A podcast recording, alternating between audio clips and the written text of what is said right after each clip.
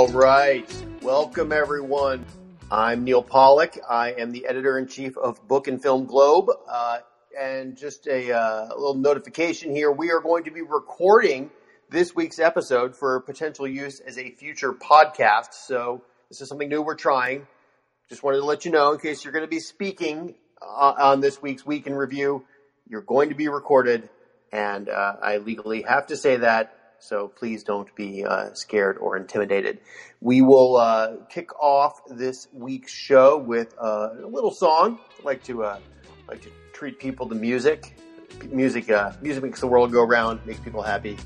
I'd like to be under the sea in an octopus's garden in the shade. All right, that is the Beatles, of course, Octopus's Garden, one of the uh, few uh, Beatles songs written and uh, fronted by Ringo Starr. Uh, his his songs uh, had very little substance, but were always very whimsical, much like this year's Oscar-nominated uh, documentary, My Octopus Teacher, which we will be discussing in a little bit later. Anyway, this is Book and Film Globe's Week in Review. Like I said, I'm Neil Pollack, the editor in chief of Book and Film Globe. Our website covers uh, the world of literature and of film and of streaming television and occasionally other things as well. We uh, are the greatest culture site in the history of the internet, and we bow to no one, much like King Kong himself. And here we are. All right, let's move along. Uh, I wrote a piece, and I think maybe the, the, the guys on stage are more uh, interested and qualified to comment on this one about the uh, the uh, demise of Los Angeles's uh, ArcLight Theater and Pacific Theater change, the chain which uh, they announced this week would, would not be reopening because of COVID nineteen. yet another casualty in the movie theater industry. We've been covering this extensively, and this is something that I do have some some knowledge about. I've been writing, writing a lot of articles about how movie theaters have been closed during COVID 19 and about how uh, the movie industry, the film, the theater going industry in particular, has been extremely vilified. Is more vilified than any industry except for maybe restaurants and schools. Uh, blamed in some ways for uh, the spread of COVID 19, even though most movie theaters were closed. Anytime I posted that I'd gone to the movies, and I've been to the movies a number of times, during the pandemic, uh, people would, will post on Facebook or whatever that, that they would n- not risk their lives. Um, I would not risk my life to go see Russell Crowe in Unhinged. Um, I, you, you risk your life being in Unhinged with Russell Crowe. uh, uh, Stephen Garrett, you have, you have some comments? Do you, do you ever go to the ArcLight? Uh, I uh, when I lived in LA, uh, it did not exist. Mm-hmm. Um, and so when I visited uh, over the past 20 years, I would go uh, occasionally. I, I, remember seeing uh, The Hateful Eight was playing there because it was one of the few places that was playing it. Uh, and I remember the last, the last, maybe the last time I was in LA, I went to go see Avengers Infinity War at the Cinedome, or Cinerama Dome. Um, yeah. Which Cinerama in hindsight Dome. looks like a really good call the IMAX that's not an IMAX, the Cinerama Dome. What, what, what, what, a, what a great place to see a, a movie. Um, yeah, I know the, the, Hateful Eight is also. Did you see the Hateful Eight at the Dome as well, or just at the regular ArcLight? It was down in the basement somewhere. Yeah, it wasn't in. Uh, it wasn't in the Dome for whatever well, reason. I, I, can't quite remember. I lived in LA um, in the in the aughts for a few years, and you know the ArcLight was the I mean, I guess I'd, I'd been to the Alamo Drafthouse in Austin, but at that time the Alamo was still pretty ratty. Uh, the ArcLight was one of the first uh, theater chains to really go with the reserved seating and the comfortable chairs and the be quiet during the movies and the decent concessions. You know, they really, uh, really were uh, a, um, a trailblazing. You know, even though they were, it was a small chain, they, they they changed the way the industry operates and and the way people. You know, people in LA have fairly high standards for going to the movies they, they they're in the industry. They actually want to watch the movie and not talk to their friends during the movie, or they want to um, or they want to applaud when their friends' names appear in the credits. right, right, right. Uh, yeah, and so uh, you know, I don't know. I, I a couple of things. Like I was upset to hear that the ArcLight had gone under because you know I've been screaming to no one, mostly in my backyard, that movie theaters should be open this Right. whole time. And this was, you know, and no one listened. No one paid attention to me. And, and, and- and, you know, and there, and there, down goes the arc light, down goes Frazier. Um, Yeah. and, and you know, and then of course you have all the all the swells in Hollywood being like, "Oh, I'm totally, I'm gutted, I'm heartbroken." You know, I just, I'm wonder, it's a wonder people have guts left. They're so gutted all. Right.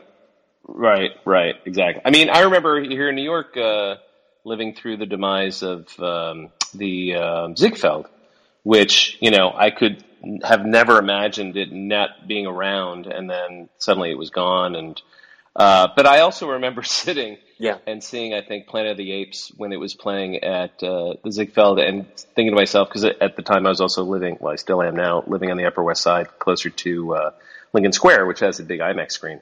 And I just remember being at the Ziegfeld, looking at uh, Planet of the Apes, thinking, "Man, I wish I was at the IMAX screen. The screen is so much bigger, and the sound is so much better." You know. So I mean, Right. even I mean, I have a lot of great memories of seeing movies at the Ziegfeld because it's so fun to see a movie with you know fifteen hundred or two thousand people. Um, how can you not have good memories of that? Uh, but uh, yeah, these things come and go, and like you're saying, you got to use it or lose it, you know. And um, we we shouldn't take these things for granted. We sh- we shouldn't assume anything is permanent, and you know we should just certainly enjoy it while it's there and use it as much as we can and support it as much as we can. I mean, um, I think this coming week is going to be the first week where I'm I'm really going to start to regularly venture out to theaters in the city here Yeah. so that I could see stuff and, and Right. you know go see the Paris. You know, I want to see. I thank God Netflix swooped in and bought the Paris Theater, which was this you know mid-century jewel box theater uh, in a very Tony section uh, of uh, Midtown, right off Fifth Avenue, right next to the Plaza. And um, you know that was basically on its on running on fumes for years until Netflix was like, fine, we'll we'll we'll you know we'll buy this money pit and we'll just play our, our movies as vanity um, sort of affairs for our filmmakers to make them happy. The same that they're doing with the Egyptian, you know, and which some So- people have already said maybe that'll happen with the ArcLight or at least with the Cinerama Dome, which I think Right. it makes maybe more sense for Apple to do it or Amazon since they don't really have a marquee, literally a marquee theater, you know, Right. in LA. Right. Right. So you know, okay. So movie theaters are not dead. You you you were you said that you wrote a piece for us at the beginning of the pandemic. Movie theaters are going to survive. I, I and I and I, I take it that you are you know if you're going out you are you have received the jab. Of Yes, some, uh, I yes. have gotten jabbed. Yeah. I have also. I'm also fully jabbed. Uh, although I again I was going to the movies before then because the movie theaters were empty. I mean I was I was it was like I've never felt safer in my life than I have Right. uh, sit, sitting in a movie theater alone on Martin Luther King Day watching that MLK uh, FBI documentary. I mean, there's no one else on earth who was going to go see that movie on that day in Wow. Austin, Texas. Yeah. Uh, eh, yeah, but but in, in any case, um, I agree with you that these things do come and go. Uh, but the demise of the arc, you know, the ArcLight wasn't like a, an aging movie palace. It was a Oh, no, thriving yeah. chain as recently as February of 2020. And you know, my my point that I was trying to make was that it is uh, it was not killed by the virus. The virus doesn't didn't infect projectors, you know, or like popcorn Right. or whatever. Yeah.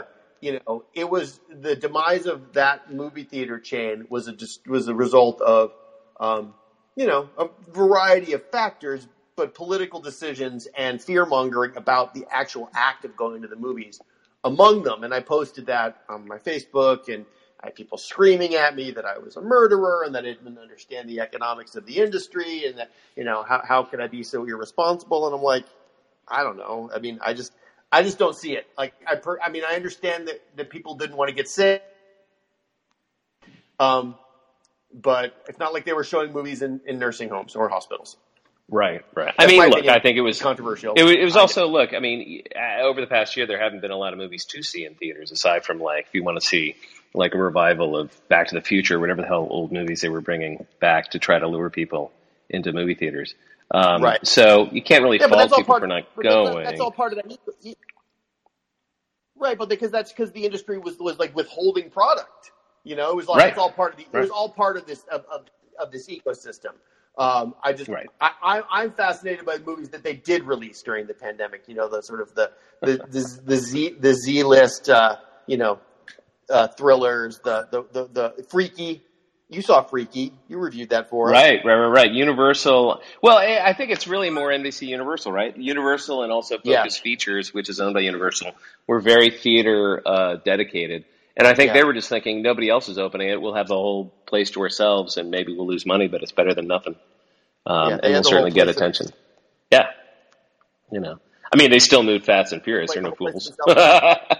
but they don't care if Promising Young Right. Woman doesn't, you know, make a ton of money because they're not expecting it to. Right. Yeah. So uh, yeah, I understand the I understand the economics of it. I just I just found Yeah. I just found the whole thing annoying. You know, it's like uh, where are the movies? what Yeah. happened? I felt like Yeah. like Fred Willis's character in in uh, A Mighty Wind. What what happened? What Well, hopefully somebody will come in. I'd hate to think Fred, that Fred it has Willard. to be. A, Fred Willard. Our, yeah, I mean, look, the ArcLight was amazing. I mean, you know, I remember thinking, "Oh, Jesus, reserved seats and gourmet food is never going to fly." Like people just want to buy popcorn and watch a movie, but Yeah. you know, it, it, it gained traction. Um, so I, I can't imagine. and It was so beloved, you know, for the past twenty years that it's been around. When did it start? Like in Yeah. 2000, 2001? Um, and uh, I something like I that. would yeah. Yeah. yeah, I'd be surprised if somebody doesn't. I mean, you know, like I think they didn't they talk to Tim League at the Alamo Drafthouse, who was kind of surprised they didn't file for Chapter 11 and just reorganize and restructure so that they could still, you know, be a viable business and and Yeah. survive. They just went ahead and closed, you know, without any discussion, which does seem pretty sudden and pretty final and pretty premature for something like you were saying. Yeah. Not an old, archaic, outdated theater. It was definitely and it's still very much in its prime and very beloved by you know Yeah, and, and uh, home to a lot of Hollywood premieres, et cetera, et cetera. I would, and I would add well, real quick before uh, we move along. Um, I, I do my my la- I obviously don't live in Los Angeles anymore, so the you know the Alamo is sort of my uh, my daily diet of, of, of movie theaters. Uh, at- like the ArcLight was when I lived there. The last time I saw a movie at the ArcLight, it was the one in Sherman Oaks in the mall, the Galleria over there. ah Uh, my uh, sister lives near there, and, and my, my sister lives over in, in that part of part of the of the of the valley. And I went. I, I have a niece who's going to film school in the fall. God help her. And uh, I uh, I went with her. She's 15 years old, and, and my brother-in-law. We went to see the Florida Project. Oh, nice. at, at the art. You know, and and that's you know the Florida Project is is is, is not um it's not a big that was an Oscar nominated movie, but it was kind of a str- difficult, idiosyncratic, you know, look at um, people on the margins of society, and you know, and it was just it happened to be playing like down the street from their house, and you know, so when you, when movie theaters go out of business, that kind of experience of seeing a movie like that for a young aspi- aspiring film student who who I realize are a dime a dozen in Los Angeles, um, you know that, that that goes away too. And so you know these these these kinds of things uh, get lost, and I think we just have to. I don't know. I just wish we'd taken some some of that stuff into account. Yeah. My like Yeah. my you know why did why didn't people who made COVID policy take into account my niece's desire to go see movies? That's all I'm saying. well, look, I mean, I think uh, there's clearly an appetite, right? I mean, if if Godzilla versus Kong proved anything, it's that people, even if they can watch it at home, they don't want to. They actively do not want to. Um, you know, so I think there's Yeah. there's definitely And, a hunger, we- like you're saying. I think people Yeah. want to go. I think people are feeling safer and more emboldened, and I, I think now that films are really going to be released in theaters, I think people are more likely to come back and, and make it viable again. I hope. Godzilla versus Kong was, was fucking awesome too. You know that, that that scene where King Kong attacks Godzilla with his magical nuclear axe. I mean, my God. Yeah, it was surreal. I mean, the whole thing is just a very trippy, uh, trippy, nonsensical mess, but it's thrilling. Garbage. God, I saw You it on an know, IMAX. you go, you go for the fight. You know, come for the monkey, IMAX. stay for the lizard. I mean, it's Oh, so good, so good. yeah.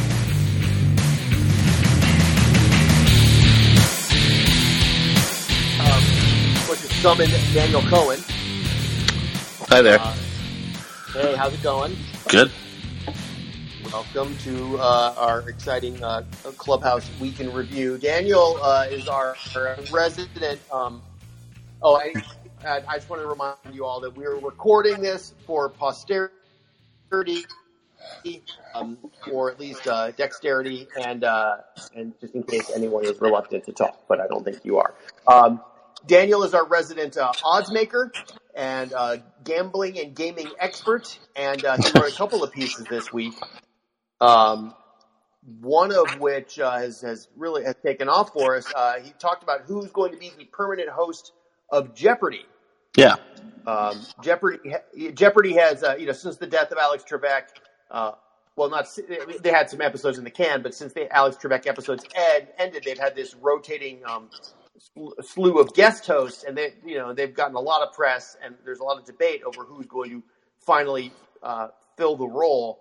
And so, D- Daniel, you laid the odds for who, who you think that's going to be. Yeah, that's right. And and and and I think that before we we sort of get into that, um, we should probably talk about an update that has happened since then, which was that uh, the host of the Tournament of Champions was announced, and it's no one on this list. It's Buzzy Cohen, who won it a few years ago and is sort of a well-known contestant of the past. Um, yeah. I think that's really interesting. Um, and, and, and, I, and I think the reason why that's interesting is that it's sort of, it sort of seems to imply that the permanent host is someone that we've already seen, right? Because he's not a serious candidate for the job. Yeah. And if there was somebody who they wanted to anoint or, or, or, you know, so to speak, as, as the chosen one, this would be a great time to put them in, put them in, on the spot and put them in front of, in front of television viewers. Um, you know, I, so you think Buzzy, you think Buzzy Cohen might be the one? No, I don't. No, no, that's that's that's, that's exactly the opposite of my point. My point is, I, I don't th- I don't think he's a serious he's a serious candidate. I think he's there um, as a familiar face, as you know, somebody who has TOC experience and sort of can lend some credibility to it. But well, he also I, has he also has a lot of stage. Buzz, Buzzy Cohen also has a lot of charisma and stage yeah. presence and a unique look, right? Sure. Don't get don't don't get me wrong. I mean, I, I, I think that you know I could I could plausibly see him hosting something. He definitely has the you know the chops to do it. It it just it, it I don't I don't necessarily this this was sort of out of nowhere in the grand scheme of things. But but what I guess what I what I sort of thought about this feels like kind of bad news for the LeVar Burton uh, LeVar Burton candidacy. Right. Because it feels like this would have been sort of a, per, a per, perfect spot, if not anywhere else, you know? I find the LeVar Burton candidacy, candidacy bizarre, honestly. Like, what, what is this, what is that about?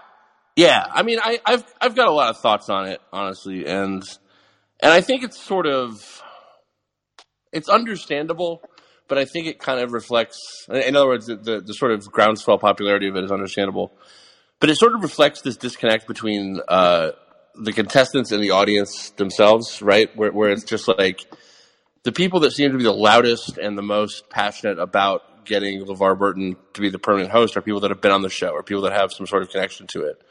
I mean, certainly you and I have, you know, heard those people a million times because we're part of those communities. Right. Well, I want to add real quick that Daniel and I have both appeared on Jeopardy. Right. I assume that everyone listening to this knew that because we certainly, you know, are enshrined in the, in the immortals of the shows. Uh, Yeah, for um, sure. Neil, Neil, Neil, actually won money in the show. I finished third. Um, but if you read the petition, and, and, and, and, you know, there's there's a quarter million signers or something. It's not nothing. Like the, the the crux of the argument is that it's it's LeVar Burton was this sort of iconic figure to nerds growing up in the 80s and 90s, which is totally true. But it completely misses the point that Jeopardy's audience is mostly in their 80s and 90s at this point you know what I'm saying? Right, like I, th- right. I think, I think the actual median age is somewhere in the in, in, in, the 60s, but it's just like, look at the sponsors. The you know look at look at the, the classics, the the Gold Bond medicated powder and Centrum Silver at all. Like, what do those companies possibly care about attracting Gen Xers and and you know millennials? Right. So I just feel like LeVar Burton, obviously he's a very, you know, intelligent, literate eh, guy with a lot of screen presence and, and experience, but I feel like there's this sort of like, I'm, I'm, I'm kind of surprised, honestly, because we belong to this community, how, how, how woke and politicized the Jeopardy, at least the extremely online portion of the Jeopardy contestant community is. You know, it's like, he's a black man. I don't know. I actually don't know if LeVar Burton is, is gay or straight. I don't, I don't care. I, I don't know. You know, he, yeah, I mean, whatever. He's he he he he he's has this sort of quality of otherness. Uh, Yeah, to him that the contesting community really want. They want that representation on the page. I don't. I, I don't. I don't think that's a bad You thing know? either. I, th- I, th- I think that if you're look if you're looking at, you know, of course not. if you're if you're looking at a way to sort of follow up, like like Trebek had a 36 year run or something as as host of this show, like is the best way to do that and sort of bring the show into the 21st century to bring another white dude in there. So it's a very valid question. Yeah. And Sure. and, and there's definitely been some, uh, you know, in, in the last couple of years or so. This is this is very inside baseball, but like the, the sort of new regime that took over has you know brought in a new a new production crew, has brought in a new EP, has either uh, sort of let go or kind of suggested the retirement of people associated with the show that, that the contestants really you know have a lot of affection for have been on there. Like like like contestant coordinators and, Yeah. and what people the people who yeah people, a couple of people that have been on the show for a very long time are no longer with the show, Right. and it's Right. it's even even even you know, irrespective of Trebek, by the sounds of things, a markedly different experience than it was say ten years ago when I was on. yeah Um, so I wonder, like, does does this sort of faction have a desire to put a stamp on the show and make it a completely new thing? And if so, like uh, the other the other theory I guess I have is that maybe this maybe this whole charade is is for nothing. and It's, it's been his job, Burton's job, that is, all along. Like it could be a contractual thing. It could be them ironing out the details. I don't know what he's going to cost relative to you know some of the other candidates. Like Right. Trebek, Tre- Trebek made a lot of money. I think I think it was around like thirty million dollars a year or something. And I got to imagine that most of the most of the folks in this list are going to make less than that. But like Mayim Bialik, who's Yeah. another another person who's going to guest host the show, she was doing Big Bang Theory and making twenty million or something an episode, like just or, or season, just completely insane Chuck Lorre sitcom money. You know. Oh no, I was going to say I, I still ultimately think that it's probably Ken Jennings' job to lose, just because he checks most of the boxes. He's very familiar. You know, he's been sort of the face of the show for the last 15 to 20 years. And even when he did the greatest of all time tournament last year, like, I remember him making comments afterwards, like, this is the last time you'll see me on the stage. And it's like, wink, did he know about that? you know? right. It was it had long been rumored that Ken Jennings uh, was going to take over anyway, Right. uh, even before Trebek passed away. Right, and that's and that's Uh, the thing is, is it's it's not out of nowhere. Like there's been chatter about this for years. It's not as though you know this is a completely new topic. Right. All right. So, Ken, but Ken Jennings, you put him at plus one fifty. Uh, Yeah. what- yeah. He's your, he was he was the top of the list for you, with Burton as second, and then in third is was kind of a surprise for everybody. Aaron Rodgers, the quarterback of the Green Bay Packers, has been quite good hosting. I I think I think Aaron Rodgers has been tremendous, and I and I feel like he'd be he'd be more lauded for the job he's done if so many people doing the lauding weren't so stuck on LeVar Burton. Honestly, and, and, and look, they're entitled to feel that way, but it's like Aaron Rodgers, a person with absolutely no experience hosting a game show, comes in totally prepared with you know a point of view and like a, a sense of empathy and decorum and all these things that like what what what is he doing humor. wrong? What is he doing wrong exactly? It's, it's been great. humor, humor, and he looks good in a suit. He he's got a little bit of Jon Hamm going on. It's it's it's kind of uncanny. Yeah. Yeah, very suave. And, you know, again, like he does good impressions. He, he's, his rapport with the contestants is decent. I mean, I, I, he's been my favorite of. of I, I thought Jennings was fine too, uh, but he's been my favorite of the bunch. And then, and the other, you, you mentioned Mayim Bialik. Uh, there's no, I, I think the we haven't seen her yet, but I think the odds of her getting the gig are, are pretty low. I, I, I, I, do too. I want to reserve judgment on it just because, again, I I think that there might be uh, there might be a compelling reason to name a woman just for the sake of naming a woman. Um, Mhm. the- you know, she might she might do a very good job. It's not you know Sure. it's not like Mayim Bialik hasn't been on television for the last thirty years and or doesn't have a PhD. Like she right. she she is sort of the archetype of someone who could do this. Sure. Um, it- again, it's sort of hard to say without having, having seen it, but yeah, I could see it. No, no one. I don't think anyone who's done it has done it other than no one's done a bad. Katie Couric was fine. No one's done a bad job other than Doctor Oz. That was Right. That was a, a legendary disaster. I mean, it's really hard Even to understand understate how poorly that went. It was the first Yeah. time I think the like the cracks in the facade of the show have ever shown. Like, with the exception of, of when they were doing like weird spin-offs and Rock and Roll Jeopardy and things like that and diluting the brand, like the strength of that brand over the last decade or so, and especially in Trebek's last few years, you know, the ratings went up. They, uh, the, you know, they, they were they were critically well received, et cetera, et cetera, and like all of that goodwill evaporated in two weeks. Not only was there the pre-controversy, which we've talked about in here before, about about Doctor Oz's politics and his talking of questionable vitamin supplements, but also he just was an awkward, kind of weird, condescending jerk. That's what right, and that's and that's You what know? that's what sort of came out this week in a Ringer article was that a contestant complained that he sort of said something said something critical about her performance w- within her earshot, which is a much a Yeah, much bigger you know what, a much bigger faux pas than it seems because if you've been on set and you're aware of how you know encouraging and cool everybody is to have the host of the fucking show talking shit about you, it's like Uh, you know, I mean, I know Trebek was a, was a god and, and a genius and, and a great guy and all that, but he, he would he also he remarks. He'd That's get, ti- he'd get tired. He, that's different. You know, different. different. I mean, it's it's.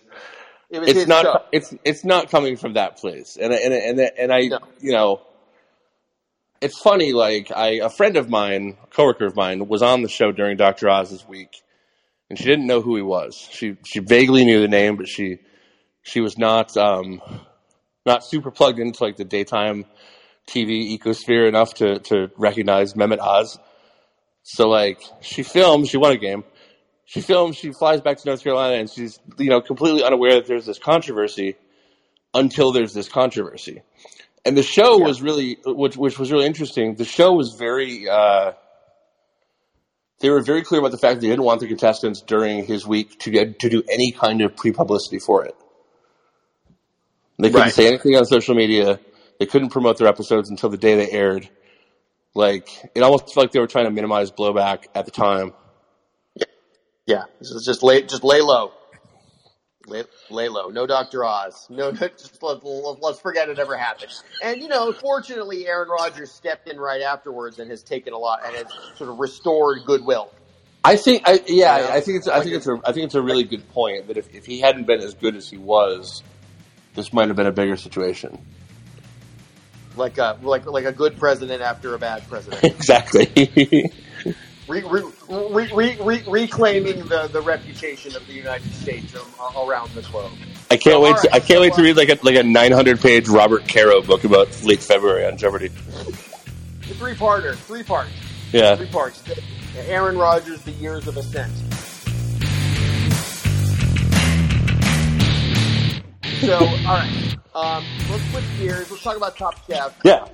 You also, uh, you're also you're an odds layer. You're like Jimmy the Greek, or uh, Well, maybe call you the call. You, I Maybe. really can't call our odds layer the Jew. That would you can't. You can't. Call, you can't. I was gonna say there's one big difference between me and Jimmy the Greek, but if, if I prick if I prick you, do you not bleed? Um, so, um, all right, Top Chef has has has uh, it came out. There was a Top Chef season that that aired the beginning of the pandemic, but that was filmed pre-pandemic. Right. It It- it- it- it So started. It started weird- like March 19th. Like it was. It was literally Yeah. one of the first things that premiered right after quarantine started. It, yeah, and I was a weird. I wrote an article about that then. It was a weird uh, show then because you know these people like living like fat off the land and enjoying the bounty of the earth, while, while people were like waiting in line masked at restaurants. I mean, not Well, like- grocery stores, but restaurants were closing the millions. going back going back to what you and going back to what you and, and Stephen were talking about just re- recently like there was an episode where they did cross promotion with Trolls World Tour a movie no one could go see yeah, yeah, yeah. That was. But yeah, that, I mean, that, it's- that was a, that was a pretty lousy season, honestly. uh But this season, this season is this season is more class. Even though it's it's got some there's some pandemic quirks, it's more classic Top Chef. Uh, that's right. I mean, I, th- I think that they again, w- when you've got an all-star season, you sort of have. There's very little mystery in terms of who's going to do well at the end. I think that we kind of, you know, we, we knew everybody going in, and some people we knew quite well. Like I think, what was it? Jen had been on the show four times. Yeah. Um, Right, and then and then in the middle they bring back a character, Leanne, who's been on it eight times, and then she she went out real quickly. She always has a heart attack when she's on the show.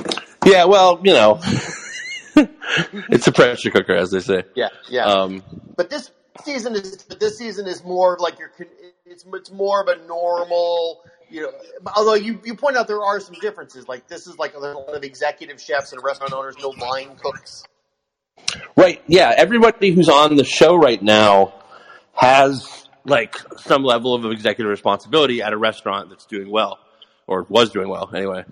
Um, Yeah, and sort of like that's a pretty big change from the show as it usually runs where there are a few people that are very young or you know very early in their careers who are trying to sort of prove their mettle against people who've been doing this forever. And that's usually a really interesting driver of drama on top chef that we don't have. But i, I don't think it matters too much this year because there's so much other existential thing so many other, so many other existential things happening in the restaurant industry that are like kind of Yeah. inherently interesting to see these chefs sort of deal with in the context of the Yeah. show. like like the collapse of their businesses and like the alcoholism. Two of them have admitted to have to, like descended to alcoholism, like Yeah. during the pandemic, including the guy who's probably the, who's your odds-on favorite to win. He said like my restaurant's closed and I, I just started drinking alone at home. I'm like, whoa. I'm like, okay, Yeah, that's that's that's that's a real that's a that's something that like it's not unusual for this show. You do hear about people's redemption Yeah. arcs and, and substance abuse struggles from time to time, but but you're right in that it feels like those cases this year are really compressed and sort of like underscore the severity of what must have been going on for all these all these folks who had to you know fire their friends and and, and all these things that are kind of unthinkable if, if you're not in the business. Right. Right. Yeah, I mean, yeah, obviously, like the chef as junkie is kind of a is, is like a well worn trope since Anthony Bourdain broke the seal. Um, but yeah, but I just there, were a couple of like, well, one one of the women who she woman who was eliminated uh, in the second week, Sasha Grumman was talking about like her, her Yeah. intense problems with alcohol, um, and which she clearly like, you know, she was not at the top of her game. Um, I don't know if she's if she's still winning on Last Chance Kitchen or not. She, yeah, she she did yesterday. Yeah, she's she. What's what's funny about that is that I thought she handled the discussion of her issues with a, a lot of like self reflection and tact. Yeah. Um, Yeah. you know, I, I, again, as far as like the cooking, the cooking at the top of her game thing is concerned, the dish that got her eliminated was a a pears dish with with this woman Brittany, who, uh, as nice of a person as she seems, was clearly in very over her head on the show and, and Mo- knocked mo- off last modern night. alpine, modern alpine cuisine. Yeah, which we never actually saw. I don't think. Um, Well, once once was a girl with a lonely with a lonely goat or something. How did how did that lyric go? I'm, trying, I'm trying to. she she did- she did allude to making schnitzel last night, which would have been interesting to see with Yeah. West West African spices, but. her her her fondue turned in fondant. Hello. Thank you very much.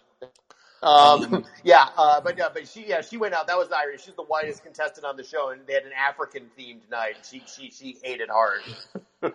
Well, here, here's I mean, here's I, the thing. I Here's the thing about that, right? Like, you could look at the top and bottom of the competition last night and see her and Shota, right? A, a, a, a German chef and a Japanese chef, neither of whose cuisines have any real sort of connection to you know Senegalese food. And one of them did very well and made it to the top, and one of them got kicked off. And I, it, it really sort of, I think it highlighted what a, a, a, a difference in terms of like just sheer talent there was between the top and bottom of the of the field Yeah. in this competition. which often happens on, at the beginning of a season of Top Chef. Oh, that's that's that's totally right. I mean, it's I, I think it's if you go back almost every year, the chefs that wind up either winning or being there at the end are the ones who are winning at the beginning. Like there's there's Yeah. Usually to stand out in a crowd of fifteen or sixteen people, you need to be pretty good. All right, so let's talk about that. Let's talk about your top four then, real quick. Um, Shota Sure. Nakajima uh, is your number number one choice by far. Yeah. Um, he's a Japanese chef. Where's he from?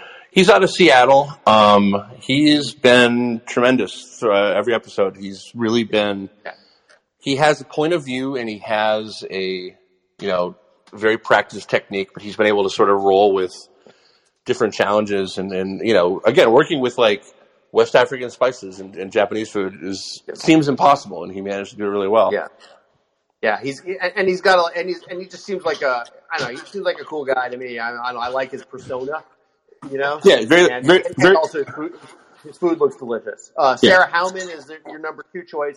She's she's not someone I would have necessarily picked out of the field, uh, but she, she's from Portland and she's kind of like a, a, a, a kind of a I guess sort of a culinary hipster type, but she's got like a low key attitude and seems like a kind of comfort food chef. Yeah, I mean she's But she's, she's, she's she's done some done really really well. some really interesting things. I thought that like I thought that what she did last night, she she did a she did a salt cod meant to look like pork floss, Mm. which is sort of a Chinese preparation. Um, but stayed looked very, tr- very but stayed very true to the line as far as like the spicing is concerned. And the chefs loved it. Like like Yeah. her food is not you know, the food is not the issue. As I say in the article, like the issue is that she'll serve and then sort of assume that she's going to be on the bottom, and this has happened every single time now. Yeah. Yeah. It's in, yeah, it's really it's good. really Uh, endearing, right? Because you can tell that it's Yeah, not no, she's, she's definitely like my my wife. and- there- Every year, there's a chef who like you want to hang out with, right? My wife and I are like, oh, we want to hang out with Sarah. yeah, Uh, like Car- Carrie Baird. Carrie Baird was like, oh, we want to, we would like to hang out with Carrie Baird. You know? Um, you'd, you'd like to eat a fancy toast with Carrie Baird. Yeah, there's always there, there's always like a, a, a friend chef you want to have. Um, Ga- Gabriel Pascuzzi, who's your number three choice, is not really a friend chef. He's I like wouldn't- a snotty. I wouldn't God. necessarily say that he's in the top three anymore either. Oh yeah, Um, yeah. he, he but he did- was like a fine. He's like a fine dining chef from Portland. yeah, he runs a sandwich shop called Stacks. That's that's very well regarded. He won a bunch of awards. He told us about winning a bunch of awards. Yeah. Um, but like last night, he really, he almost didn't seem to take the, the challenge very seriously and sort of displayed a lack of familiarity with, you know, African American influenced cuisine that, that seemed kind of, I mean, it seemed very Portland of him, let's be honest, but yeah. pretty out of place. white, but he was, but, but, but he was a good enough chef. He was a good enough chef, like technically, to survive. Right. Yeah, that wasn't that wasn't that wasn't the issue, but it's like you know he was talking about his his marination and like quote unquote red stew, like using the air quotes and everything. It just seemed a little bit almost sort of borderline disrespectful to what they were actually asked to do. Yeah. Yeah. Agreed. Which again, Uh, He's- Dawn, he's- Dawn, Dawn Burrell, on the other hand, who yeah, he, I, mean, I was just gonna, just gonna point out that Gabriel's getting the the villain edit, so that's may not be necessarily he's his fault. the, he's that, he's he's the closest thing that this season comes to a villain. This You is a very nice season. Yeah. Yeah, uh, Dawn Burrell uh, get, got the hero edit last night. She's a former Olympic long jumper, uh, a, bl- a black chef who, um, who who really so thrived in the African challenge last night. It was yeah, it was it was really interesting to see the, the contrast between her and Kiki, who Yeah, is an African American chef who who like directly works with African flavors. Dawn, Yeah. you know, I I think Kiki's Kiki's problem was was just too much orthodoxy, whereas Dawn sort of took it as an inspiration to do her own thing, but sort of you know still reflect the ingredients that, that she'd been exposed to during the the restaurant tour, which is exactly what they asked her to do. yeah, But she made a sauce that was apparently just the greatest sauce anyone had ever had. Yeah. It looked pretty saucy. I mean, it looked good. And you know, and, and, and whatever, it was a very meaningful week to her, so it was cool. You know, and actually, when the episode was over, my wife and I were like googling African restaurants in our area. We were like, "Oh, I gotta now we gotta go eat some, uh, gotta go eat some fufu." Um, but you know, it's I live in Austin, so choices are thin. There's a few. Um, Yeah. I, I, real quick, speaking of Austin, I wanted to talk about Gabe Erales. Uh, and Yeah. He um he was I that's the one chef of, of the group whose food I've actually eaten. He run he, he until December was the culinary master behind Comedor, which is an Yeah. excellent Mexican regional restaurant in downtown Austin. I, he had these uh, for my he had these bone marrow tacos was his um was his sort of signature ingredient for, for my birthday this year when we were quote unquote on lockdown. We actually ordered God, that sounds that do it yourself. Yeah. bone marrow taco. We ordered We made it. We, we heated it up and prepared it ourselves, and boy was it good. Um, so uh, man. Um, anyway, but Gabe was fired from Comedor for reasons that they Yeah. haven't like, completely. It's it's right. There's no no It no sounds reason was, it, it sounds Me Too-ish though. it sounds very Me Too-ish. No reason no reason was officially given, but it didn't sound like it didn't sound like it was a very uh, convivial parting. Let's say. Right. So you know, and Gabe is like, I mean, he's he's he's a good chef. You know. Yeah. You know, and so like, oh my God, what if he wins? Well, that's You the know? thing is that he's if, if you if you just look at the show itself and sort of just go off of the visual language of the show, he's getting a good guy at it too, and actually seems like a very good guy to work with. Like he's, you know, he's when he worked with with Maria, they they hit it out of the park with with the Mexican dish, and like Yeah. his stuff looks very solid. Um, like the only sort of troubling thing that I can tell so far, again, we're three episodes in, is the fact that he has this, you know, potential whatever Me Too-ish thing, let's say, hang, hanging over him. But that Yeah. happened after the show was filmed. Right. Maybe he won Top Chef and it was all got got all cocky, and was like, I- "Hey, hey, yeah, here's a, here's a margarita." I don't know. I, that sounds terrible, but it's like Yeah, uh, but I mean, it- people pe- people from the show that have that have that have those issues later on tend to usually reveal themselves well. early. Like I, I you Yeah. know, well, Mike, Mike know, Isabella is a classic of- example of this, where it's like when Mike Isabella had a sexual harassment Oh, yeah. scandal at his restaurant group, no one was surprised.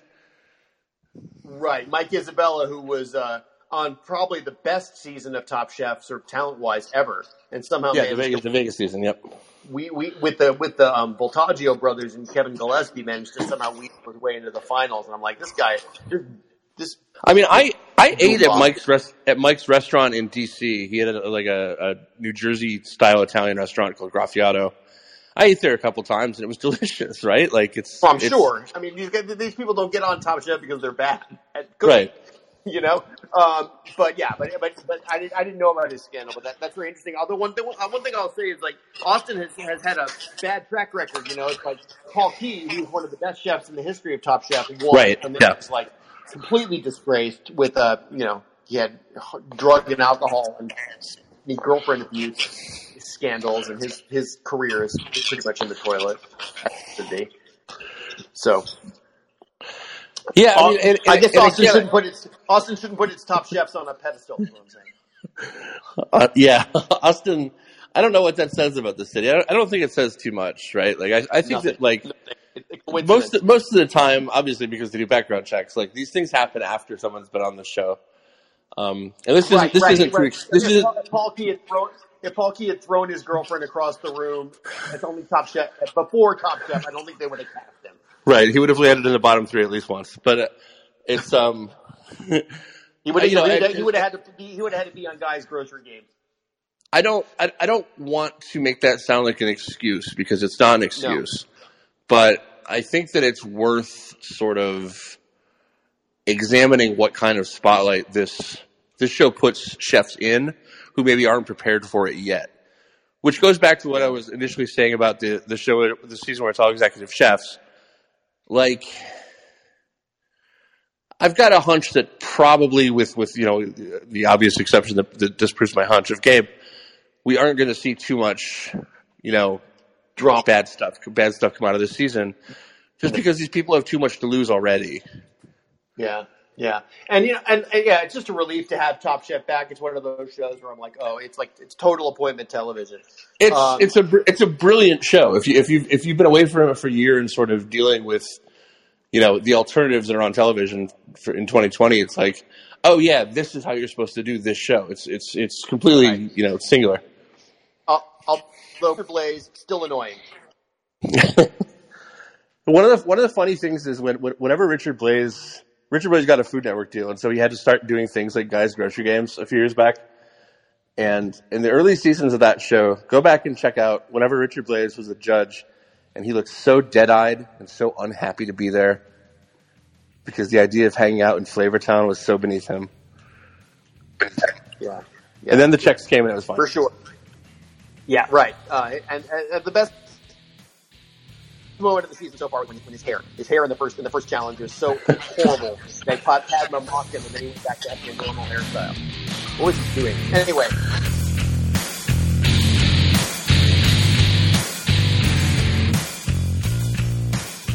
I wanted to bring Omar up finally. Hello, Omar. You, you still listening? Hi, I'm I'm here. I'm How awake. you, how you, how you doing? I'm doing good. How are you? I'm fine. Um, so uh, we did some movie. We had ran some movie reviews this week. We ran a uh, Kristen Clifford, who has not appeared, uh, reviewed Thunder Force, uh, Mhm. starring Melissa McCarthy and Octavia Spencer. Did you suffer through Thunder Force? I have not seen that yet. No, but I but I am Yeah, a, I- am I- a I Melissa watched- McCarthy apologist. I, I've watched pretty much all of her movies, even the, the Ben Falcone ones, and uh, I'm still in the tank for Melissa McCarthy, no matter how many times she hurts me with her movies. So you're so you're gonna watch Thunder Force. Uh, probably. I didn't make it through the Bobby Cannavale romance, the last one, but I, I will probably watch this one. Well, what was the what was her last? It wasn't the Heat, was it? it was like inconceivable or indestruct. I don't know what it, it was. A romantic comedy with Bobby Cannavale, I think. On uh, wasn't it? Is that am I am I imagining that? I, I don't know. I've never. I did not hear of it. I mean, the, the in general, I, I did not. The Heat was probably the, the best of the of the Ben Falcone, Melissa McCarthy movies, and I, I did not like it. Was, Yeah, and, like and Spy was Spy was probably the best of her non Oh, Falcone movies. Spy! Spy was Spy was fantastic. pretty funny. Spy was pretty Yeah. funny, but I mean, I, Thunder Force was so lousy, and I mean, how many more takes on on superhero on comic takes on the superhero genre can I possibly stomach? The answer is zero. Um, but whatever, Kristen liked it, and it is the most popular movie on Netflix, which is why uh, we featured it. Uh, you, you, on the other hand, watched a sort of an obscure, I would call it like like uh, indie black jackass, Bad Trip, right? With starring Eric. I think it was. I think it. I think it did well on Netflix. It was. It, it kept showing up in my top ten on whenever Yeah. I pulled up Netflix. So it, it did Well, well you know- for at least a week. Eric, Eric Andre has his has his followers. What what is Bad Trip? Uh, Bad Trip is is it actually I think it is, is produced by some of the Jackass people. It was kind of a crossover between what Eric Andre does on the Eric Andre show on Adult Swim for I guess five seasons now, and uh, and kind of what the Jackass people do, which is sort of the hidden camera prank, you know, scripted movie like Bad Grandpa, um, kind of along those lines. But but it but what I where I've been a fan of Eric Andre is on that Adult Swim show where for at least for the first few seasons he was really subverting the idea of the talk show and really taking it to a very dark destructive weird uh, place. And and I feel like that show has sort of lost a lot of that and has turned into just basically a, a string of pranks and bringing on D-list celebrities to embarrass them. It, it's sort of turned into something else. So Eric Andre I have very mixed feelings about because I think he was doing something really brilliant for a while and then he sort of started playing into the, the kind of frat boy comedy thing and Well, now it it, feels like he's right. just doing that. Right. What happened? It happened. What happened? It became it became sort of hip. Eric the Eric Andre show became hip in a certain way, I guess. Mhm.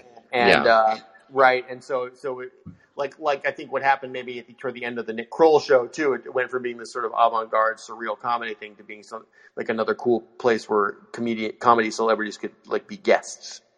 Yeah, and Eric Andre did a stand-up special for Netflix. Um, I believe last it, it went up last year. And again, like I, I think he's brilliant, but I th- I felt like the act was very performative in that vein of like I'm going to do the gross out, stupid pot humor stuff to appeal to this audience instead of sort of subverting that, which is what he used to do. So I, Well, I my, yeah, I know that Yeah. my my 18 year old son loves him.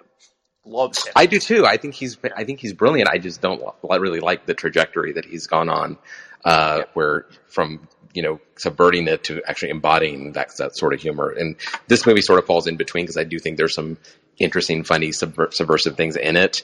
Um, but it, it really is just a prank, you know, a string of pranks strung together Yeah. uh, by a very loose script, uh, and then add Tiffany Haddish to it, um, and Lil Rel Howard. What's, what's the name of his psychic?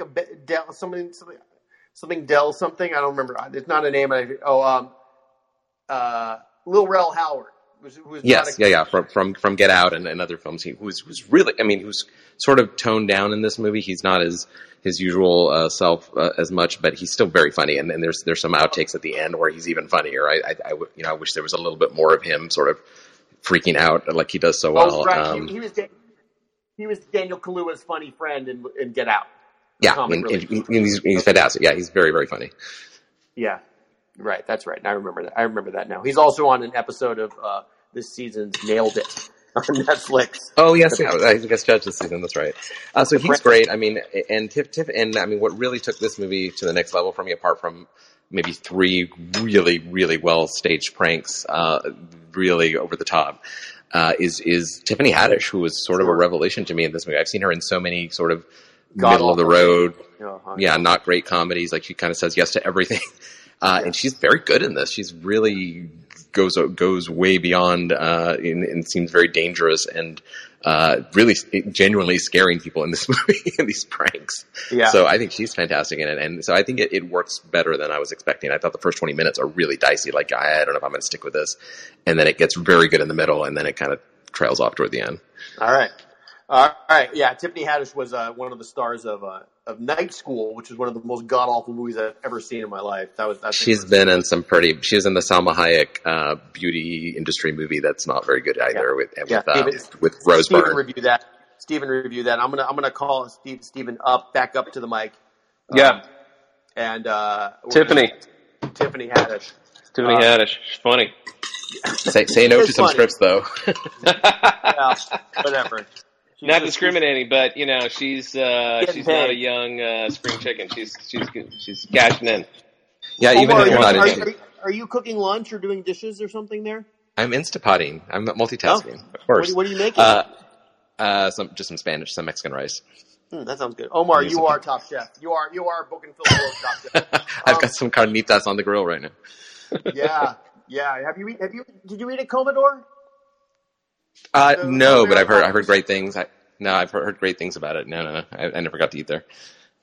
It's like Reese's peanut butter cups, but for but for for, for rich people who like Mexican food. You put your bone marrow in my, in my tacos. Uh, all right, so Stephen, uh, Yeah. you we the, bringing up the last but certainly not least, you wrote about we finally wrote about my octopus teacher uh, on the on the site this week. The the, the creepy octopus sex movie is, is that right?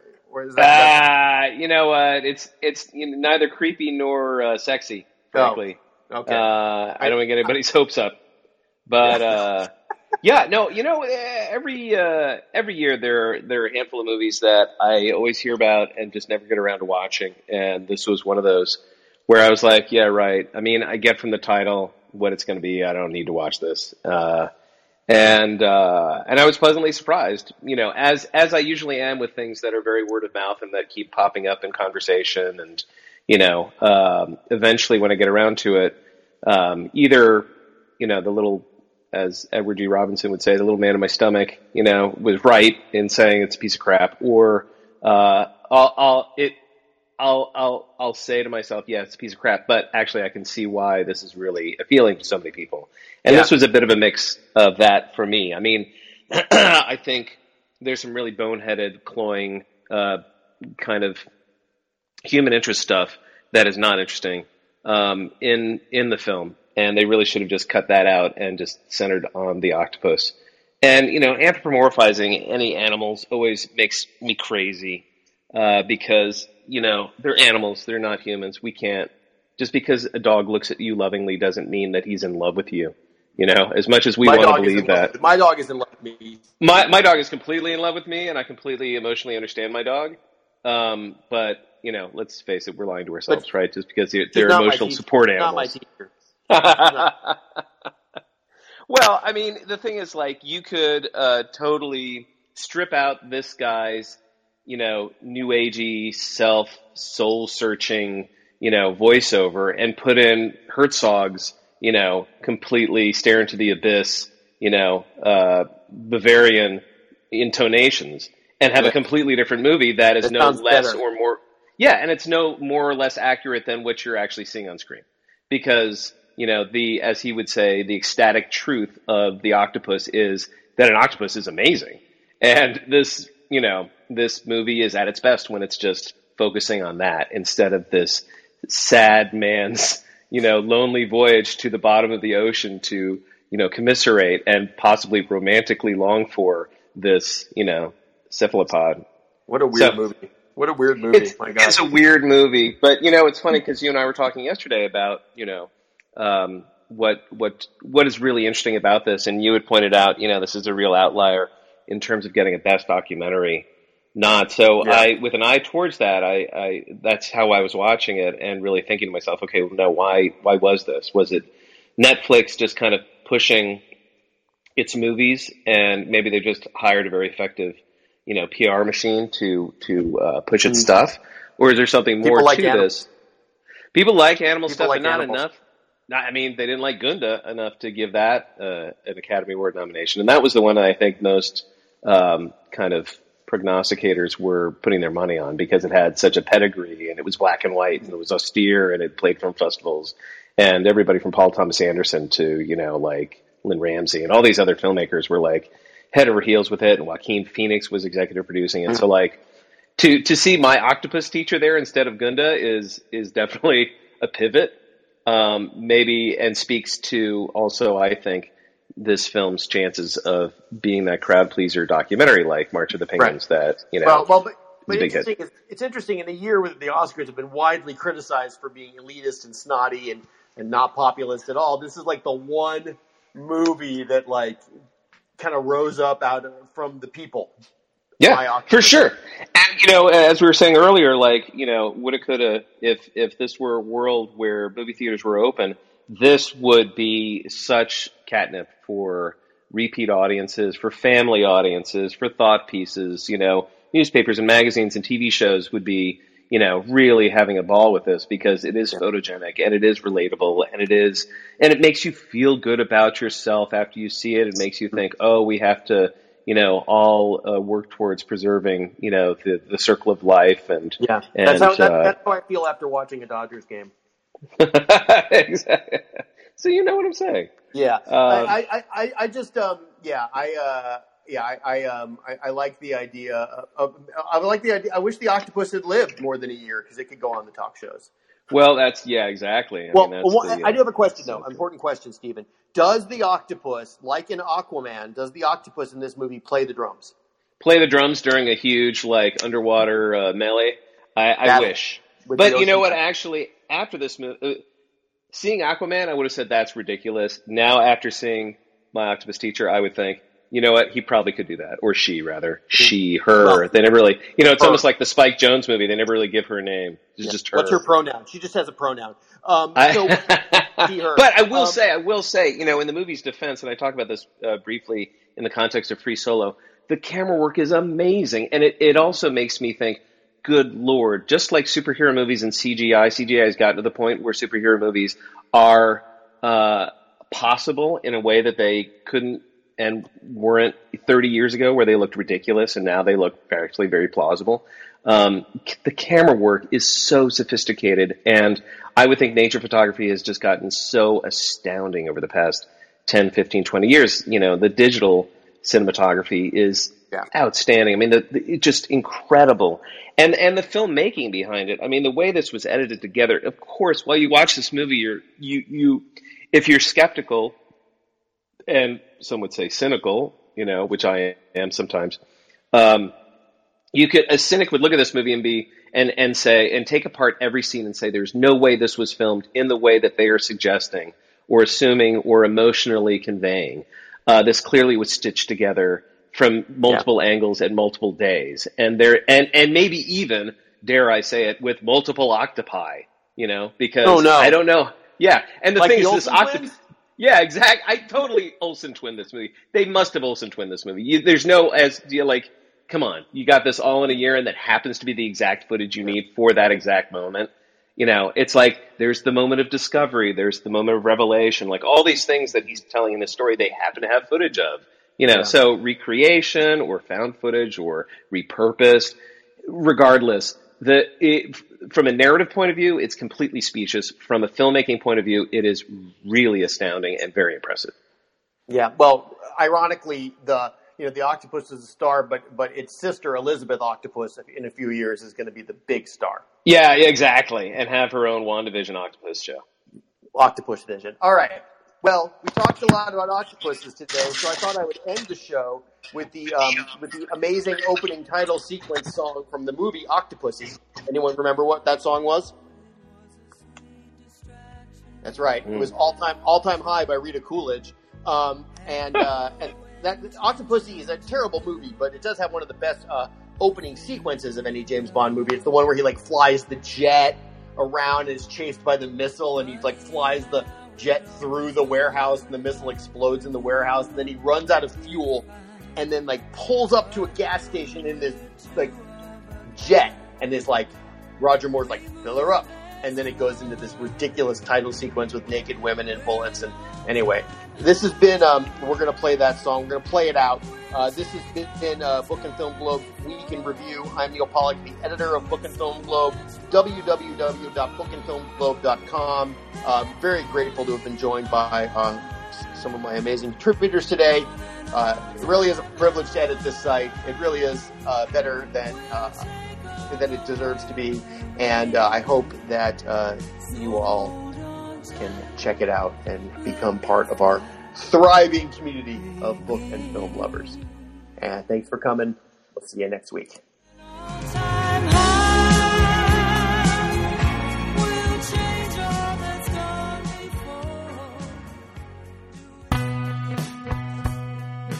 I always value books and films and good TV, but now, during a pandemic, I appreciate them, I need them more than ever.